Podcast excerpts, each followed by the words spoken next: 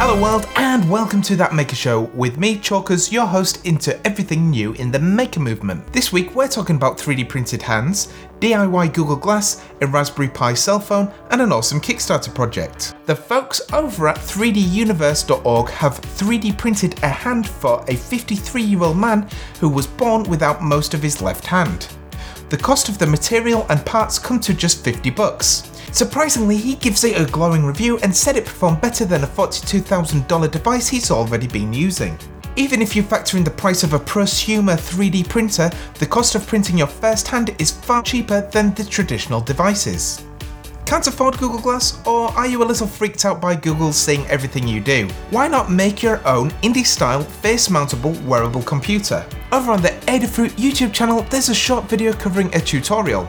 It involves disassembling a pair of video glasses and 3D printing a new enclosure that can be even affixed to your prescription lenses. The DIY glass can be hooked up to a Raspberry Pi in your pocket. Cool. Dave Hunt has made his own cell phone, the Pi Phone. He uses about 160 bucks worth of parts and is able to create a solderless smartphone. It's a bit of a challenge, but you could print your own enclosure to have that peace of mind that you know what exactly goes into your smartphone.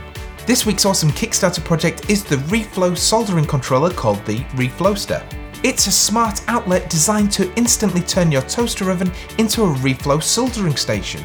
What reflow soldering is, is a process to solder a whole PCB board at once by first applying a paste to the board and parts and then baking it. This results in a finish seen on commercially soldered boards. This is different to other DIY solutions out there because it requires no hacks to your toaster oven itself. If this type of soldering is what you're looking for in your projects, back this Kickstarter now. Once again, thanks for watching and remember to subscribe for your weekly dose of Maker News.